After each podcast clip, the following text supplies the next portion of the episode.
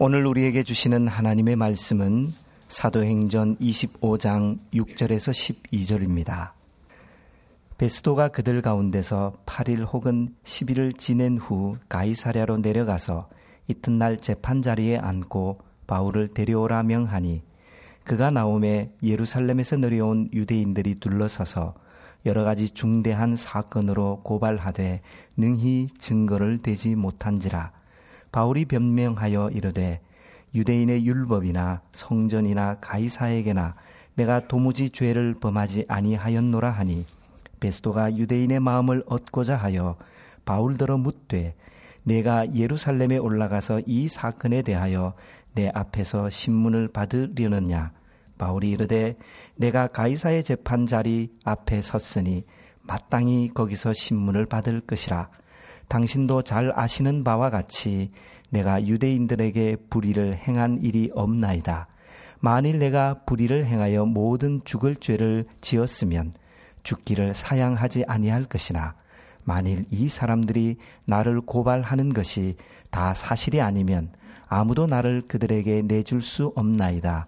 내가 가이사께 상소하노라 한데 베스도가 배속자들과 상의하고 이르되 내가 가이사에게 상소하였으니 가이사에게 갈 것이니라 하니라. 아멘. 대제사장 무리는 유대 사회에서 최고의 종교 지도자들이었습니다. 그들이 만약에 예루살렘 성전에서 한 주간에 한 번씩만 제사를 드렸다 해도 지난 2년 동안 그들은 100번의 제사를 드린 셈이 됩니다. 그들이 유대 사회에서 최고의 종교 지도자들이었던 만큼 만약 지난 2년 동안에 한 주간에 두 번씩 제사를 드렸더라면 2년 동안 제사 드린 총 횟수는 무려 200회에 달하게 됩니다. 2년이라는 짧지 않은 기간 동안에 그들이 드렸던 그 숱한 제사가 그들에게 그 어떤 삶의 변화도 안겨주지 못했습니다. 그들은 2년 전과 똑같이 의로운 바울을 증오했고 2년 전과 똑같이 의로운 바울을 고발했고 2년 전과 동일한 불의를 바울에게 저지르려 했습니다. 그들 자신을 살려야 할 제사가 무의미한 습관적 종교 행위에 지나지 않게 되었을 때 명색이 유대 사회에서 최고의 종교 지도자들로 불리던 그들은 실은 시정잡배나 조폭보다 못한 인간들이었습니다. 살아있는 예배가 사람을 살린다면 무의미한 습관적 종교 행위로 전락한 예배는 도리어 사람을 죽입니다. 살아있는 예배가 하나님 앞에서 자기 부인을 수반하는 반면에 무의미한 습관적 종교 행위는 오히려 백해 무익한 자기 강화만 초래할 따름입니다. 대제사장 무리는 예루살렘 현지 시찰에 나선 신임 총독 베스도를 만나자마자 바울을 또다시 고소부터 하고 나섰습니다. 그들은 가이샤라에 투옥되어 있는 바울을 예루살렘으로 이송해서 예루살렘에서 재판해 주기를 신임 총독 베스도에게 계속해서 집요하게 요청했습니다. 총독의 법정에서 로마 제국의 실정법으로 바울에게 사형 판결을 이끌어내는 것은 불가능하다는 사실을 누구보다 잘 알고 있는 그들이었기에 암살단을 시켜서 바울을 길에서 죽여버리기 위함이었습니다.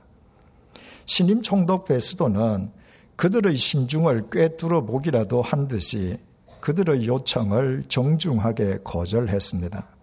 그는 바울이 투옥되어 있는 가이사랴에 자신이 며칠 내로 복귀할 예정이므로 바울을 고발하기 원하는 사람들은 자신과 함께 가이사랴로 내려가서 그곳의 법정에서 바울을 고발하라고 주문했습니다. 오늘의 본문은 그 이후의 상황에 대한 증언입니다. 6절을 보시겠습니다. 베스도가 그들 가운데에서 8일 혹은 10일을 지낸 후 가이사랴로 내려가서 이튿날 재판 자리에 앉고 바울을 데려오라 명하니 베스도 총독은 여드레 만에 예루살렘을 떠났습니다. 오가는 날수를 포함해서 예루살렘 현지 시찰에 열흘이 소요된 셈이었습니다. 새로운 임지에 부임한 총독들이 자기 관할 지역 내에서 첫 현지 시찰에 나설 경우 연일 호합한 대접을 받느라 많은 날들을 소요하던 당시의 관례에 비추어 보면 베스도 총독이 불과 열흘 만에 오가는 날수를 다 포함해서 예루살렘 첫 번째 현지 시찰을 마무리 지은 것은 대단히 이례적인 일이었습니다. 그것 역시 베스도 총독의 성실성을 보여주는 한 단면이었습니다. 베스도 총독이 가이샤라로 귀임할 때 대제사장 무리 역시 베스도 총독과 함께 예루살렘에서 104km나 떨어진 가이사랴까지 동행했습니다. 목적은 오직 하나였습니다. 베스도 총독이 제안한 것처럼 그곳에서 총독의 법정에서 바울을 또다시 고발하기 위함이었습니다. 가이사랴에 도착한 베스도 총독은 이튿날 곧장 재판석에 앉아서 바울을 호출했습니다. 7절을 보시겠습니다. 그가 나옴에 예루살렘에서 내려온 유태인들이 둘러서서 여러 가지 중대한 사건으로 고발하되 능히 증거를 대지 못한지라. 총독의 호출을 받은 바울이 법정에 출두했습니다. 대제사장 무리는 이번에는 2년 전과는 달리 웅변과 더둘로를 대동하지 않았습니다. 웅변가를 동원해 보았자 돈만 들지 효과는 없다는 사실을 2년 전에 확인했기 때문일 것입니다. 그 대신에 대제사장 무리는 바울 주위에 둘러서서 베스도 총독에게 여러 가지 사건으로 바울을 직접 고발했습니다. 본문에서 언급한 여러 가지 사건이란 2년 전 웅변과 더둘로가 그랬던 것처럼 여러 가지 혐의로 바울을 고발한 것이었습니다. 하지만 대제사장 무리는 자신들의 고발 내용에 대한 그 어떤 증거도 제시하지 못했습니다. 바울은 로마 제국의 실정법뿐만 아니라 유태인의 종교법도 어긴 적이 없었기 때문입니다. 대제사장 무리의 고발 내용은 늘 그래왔듯이 한낱 거짓 모함에 지나지 않았습니다. 그래서 바울은 자기 진술 기회가 주어지자 베스도 총독에게 단호히 자신을 변호했습니다. 8절 내용입니다. 바울이 변명하여 이르되 유태인의 율법이나 성전이나 가이사에게나 내가 도무지 죄를 범하지 아니하였노라 하니 우리말 성경에는 아니하였다는 표현이 단 한 번 동원되어 있습니다. 그러나 헬라어 원문에는 같은 의미의 부사 우태가 세 번 반복되어 있습니다. 즉 바울이 나는 율법에 대해서도 죄를 짓지 않았고 성전에 대해서도 죄를 짓지 않았고 가이사에 대해서도 죄를 짓지 않았다고 반복해서 강조한 것이었습니다. 이것은 법정에서 있을 수 있는 피고가 자기 범죄 사실을 숨기기 위한 거짓 진술이 아니었습니다. 바울의 진술은 모두 사실이었습니다. 바울은 담에색 도상에서 주님의 부르심을 받은 이후에 하나님의 법도 세상의 법도 어기지 않고 살았습니다. 우리말 성경에서 가이사라고 번역된 카이사르는 본래 영어식 발음으로 우리가 시저라고 부르는 그 유명한 율리우스 카이사르 장군의 이름이었습니다. 그러나 그의 양아들 가이우스 율리우스 카이사르 옥타비아누스가 주전 27년 로마 제국의 초대 황제에 등극한 이후에 카이사르는 로마 황제를 가리키는 명칭이 되었습니다. 구절을 보시겠습니다. 베스도가 유대인의 마음을 얻고자 하여 바울더러 묻되 내가 예루살렘에 올라가서 이 사건에 대하여 내 앞에서 신문을 받으려느냐. 바울의 확고한 진술을 들은 베스도 총독은 바울에게 예루살렘으로 올라가서 자신의 입회하에 산해드린 공회의 재판을 받을 의사가 있느냐고 물었습니다. 이것은 베스도 총독이 전임 총독 벨릭스처럼 단지 유태인들의 환심을 사기 위한 목적으로 던진 질문이 아니었습니다.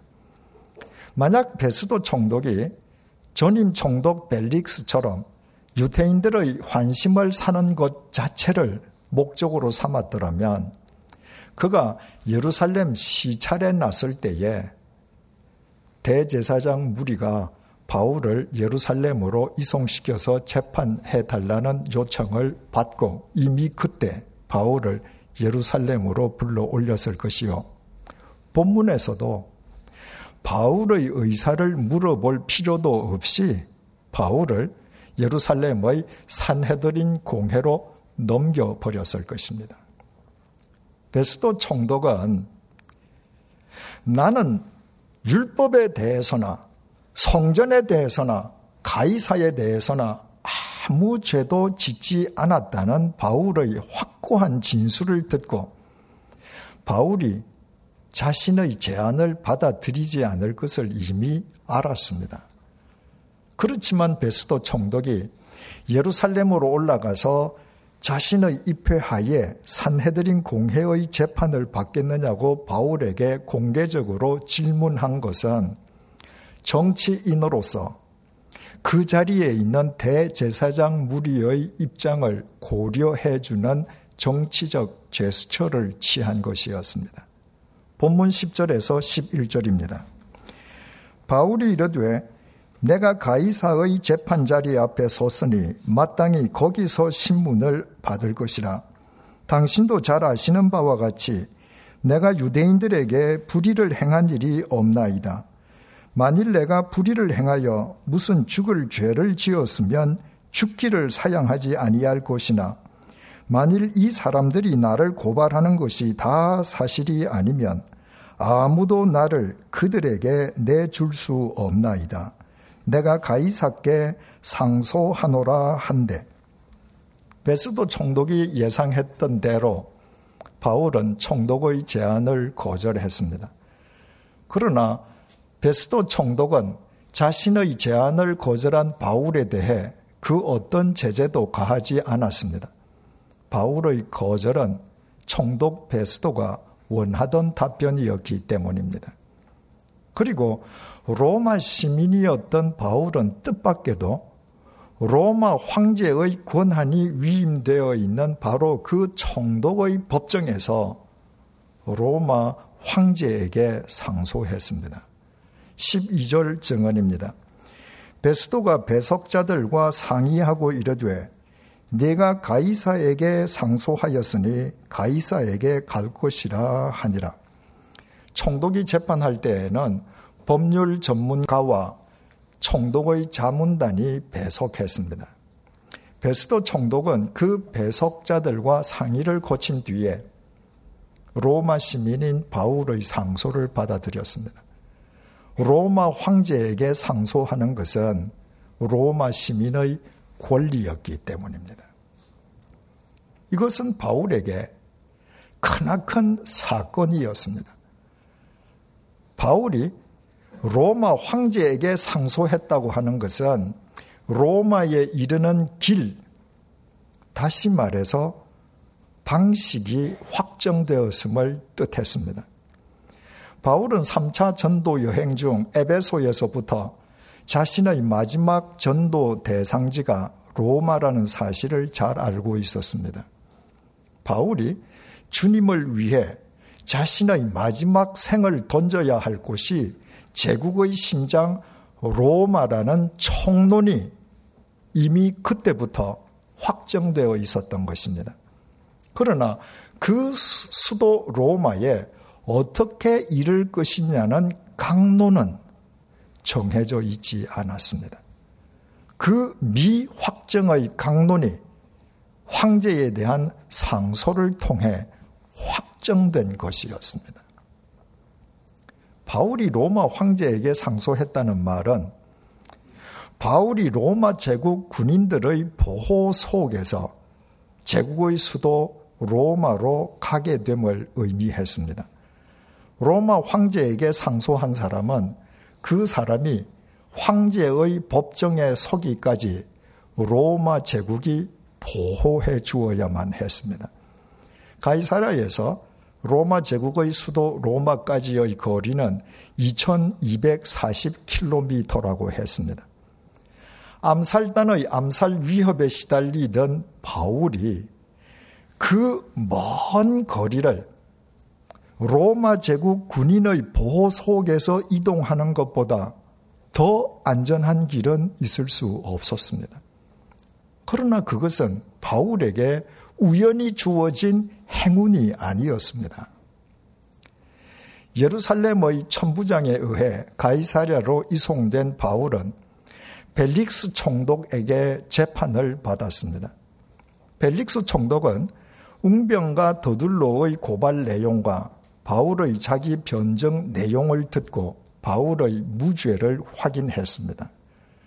하지만 벨릭스 총독은 바울로부터 뇌물을 받을 요량으로 바울에게 무죄를 선고하지 않고 바울에게 상당한 자유를 주는 조건으로 바울을 계속해서 헤롯 궁에 구금하여 두었습니다.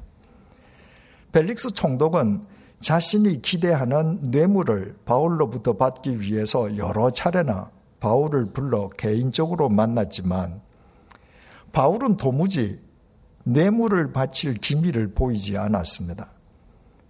자기 자신에게 스스로 속은 벨릭스 총독은 그 분풀이로 바울을 무려 2년 동안이나 구금 상태로 방치해 두었습니다. 벨릭스 총독은 자신이 이임하기 전에 바울이 여전히 구금 상태에 방치되어 있다는 사실을 알았지만 유대인들에게 마지막 선심을 쓰기 위해 상당한 자유를 보장해 주었던 바울을 오히려 결박시켜 감옥에 쳐 넣어 버렸습니다. 대제사장 무리는 신임 총독 베스도가 새로 부임하자 그 총독에게 바울을 또다시 고발하고 나섰습니다. 바울은 그 모든 과정을 다 거치고서야 황제에 대한 상소를 생각하게 되었습니다. 이것을 바울의 입장에서 다시 한번 곰곰이 생각을 해 보십시다. 죄 아닌 죄 때문에 단지 뇌물을 바치지 않았다는 죄 때문에 2년 동안이나 구금 상태로 억류당해 있는다는 것은 얼마나 억울하고 고통스럽겠습니까? 처음에는 상당한 자유가 보장되는 것 같았는데 벨릭스 총독의 이임을 앞두고 유태인들을 위한 마지막 선심을 위해 또다시 결박당해 투옥될 때 바울은 마치 절망의 나락 속으로 떨어지는 것 같지 않았겠습니까? 더욱이 신임 총독이 부임하자 대제사장 무리가 2년 전과 똑같이 자신을 또다시 고발할 때 바울이 얼마나 기가 막혔겠습니까? 그러나 바울은 2년 동안의 그 절망스럽고도 고통스러운 과정을 다 거치면서 예전에는 한 번도 생각해 본 적이 없었던 로마 황제에 대한 상소를 제기하기에 이르렀습니다. 그것은 전적으로 하나님의 은혜였습니다. 3차 전도 여행을 매듭지은 바울이 예루살렘에 상경한 이후부터 대제사장 무리가 바울을 죽이기로 한 이상 바울이 언제든 총독의 법정에서 무죄를 선고받고 석방되기만 하면 바울은 그 즉각 암살단에 의해 죽임을 당했을 것입니다. 가이사라에서 2240km나 떨어진 제국의 수도 로마까지 가장 안전하게 이동하는 길은 로마 제국 군인들의 보호 속에 이동하는 길 이외의 다른 길은 있을 수 없었고 그것은 오직 로마 황제한테 상소할 때에만 가능했습니다. 그 시기가 무르익는데 2년이 소요된 것이었습니다. 고통과 절망 속에서의 2년은 얼마나 긴 기간인지 모릅니다.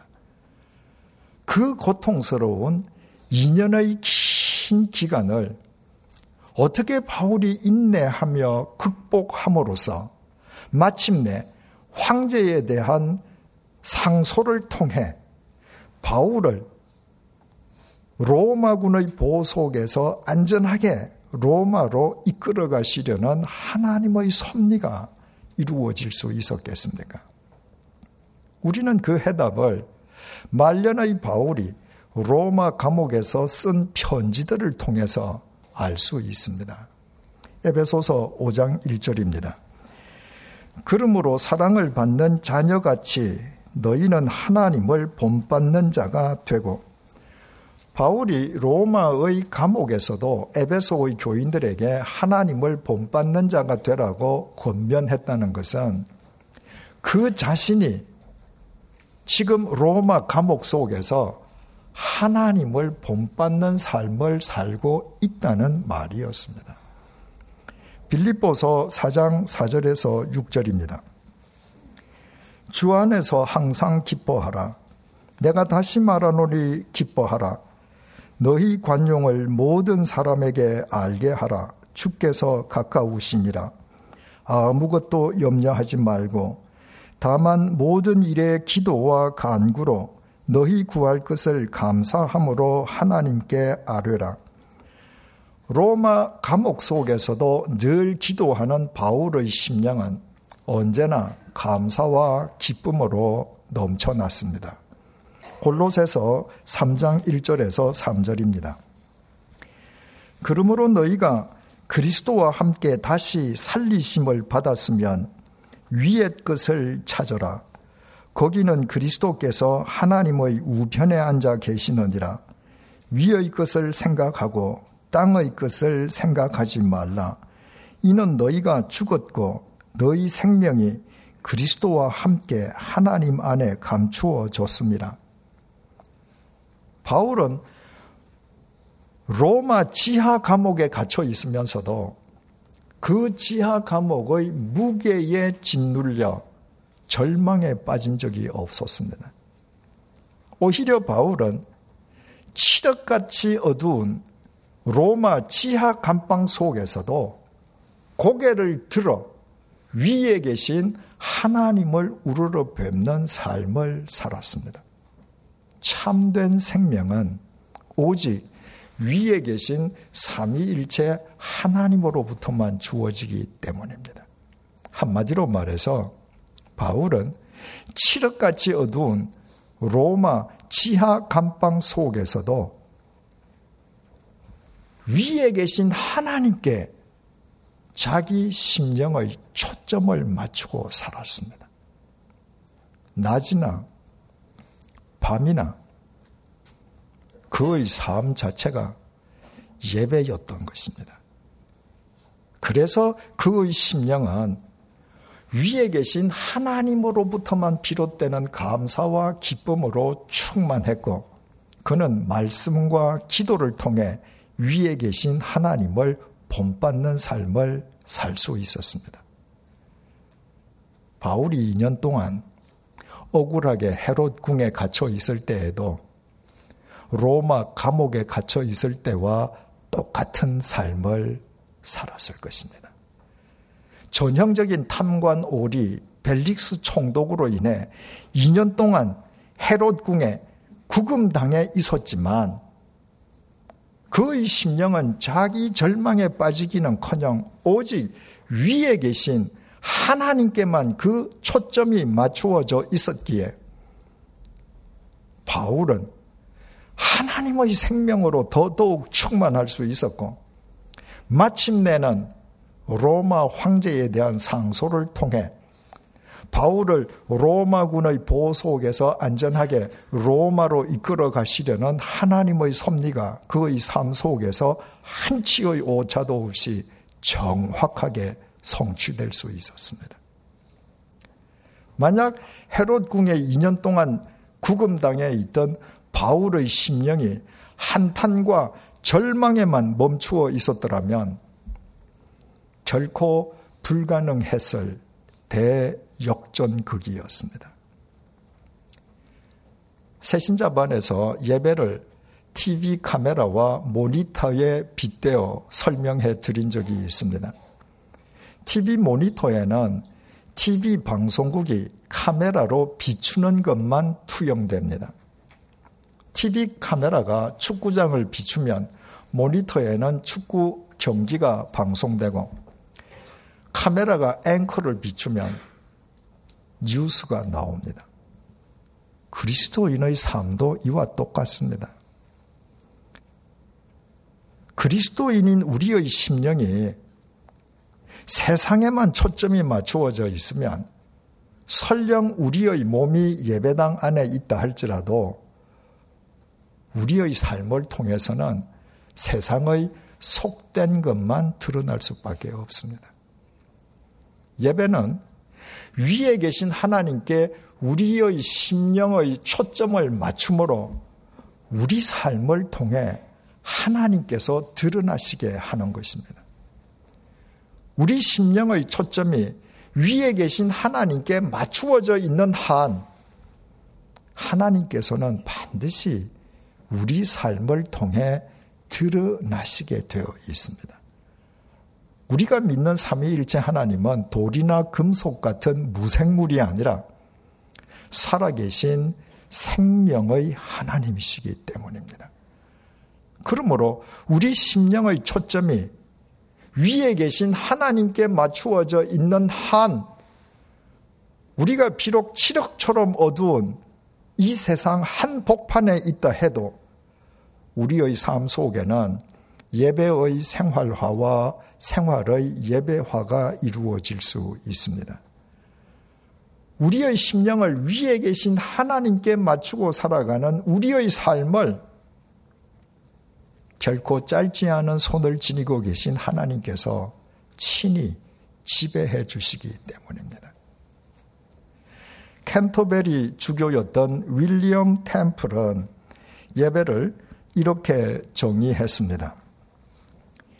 예배는 우리의 모든 인격을 하나님께 순종하게 하는 것이다. 예배는 하나님의 거룩하심으로 우리의 의식을 소생시키는 것이며 그의 진리로서 우리의 생각을 자라게 하는 것이며 그의 아름다우심으로 우리의 상상력을 정결케 하는 것이며 그의 사랑을 향해 우리의 마음을 여는 것이며 그의 원하시는 뜻에 우리의 의지를 복종시키는 것이다. 이 모든 것은 예배에서 하나로 모아지게 되며 이것은 우리의 본성이 가질 수 있는 가장 덜 이기적인 감정이다. 예배는 이렇게 그리스도인이 실행할 수 있는 가장 아름다운 영적 행위입니다. 그러나 우리 심령의 초점이 위에 계신 하나님께 맞추어져 있지 않으면 어떻게 우리의 삶 속에 이렇게 아름다운 영적 행위가 실행될 수 있겠습니까? 그동안 이 세상의 이해 관계에만 고정되어 있던 우리의 시선을 들어 이제부터 말씀과 기도를 통해 오직 위에 계신 하나님께 우리 심령의 초점을 맞추십시다.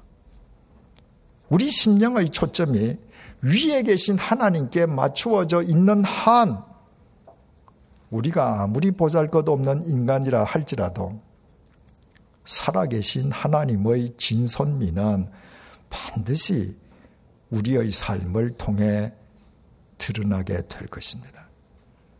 우리 심령의 초점이 위에 계신 하나님께 맞추어져 있는 한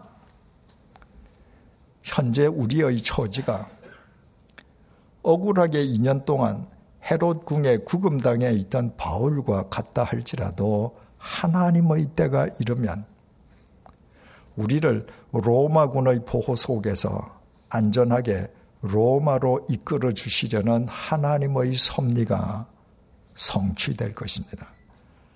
그러므로 고작 한 줌의 흙으로 끝나버릴 지극히 유한한 인간에게 삼위일체 하나님께 자기 심령의 초점을 맞추고 살아가는 것보다 더 큰 지혜는 없습니다. 기도하시겠습니다.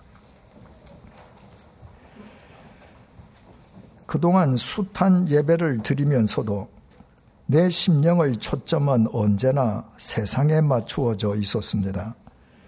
그래서 예배당 안에서도 나를 통해서는 세상의 속된 것만 드러날 수밖에 없었습니다.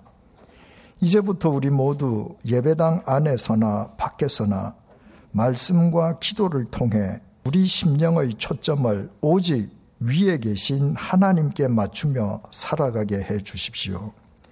우리 심령의 초점이 위에 계신 하나님께 맞추어져 있으므로 칠흑 같은 이 세상 한 가운데에서도 우리의 인격이 하나님께 순종하며 하나님의 거룩하심으로 우리의 의식이 소생되며 하나님의 진리로 우리의 생각이 자라나며 하나님의 아름다우심으로 우리의 상상력이 정화되며 하나님의 사랑을 향해 우리의 마음이 활짝 열리며 하나님의 원하시는 뜻에 우리의 의지가 복종하게 해 주십시오. 그리하여 우리 한 사람 한 사람이 이 세상에서 소금과 빛의 사명을 다하게 해 주시고 절망의 나락 속에서도 우리를 로마군의 보호 속에 로마로 이끌어 가시는 하나님의 짧지 않은 손을 확인하게 해 주십시오. 예수님의 이름으로 기도드립니다. 아멘.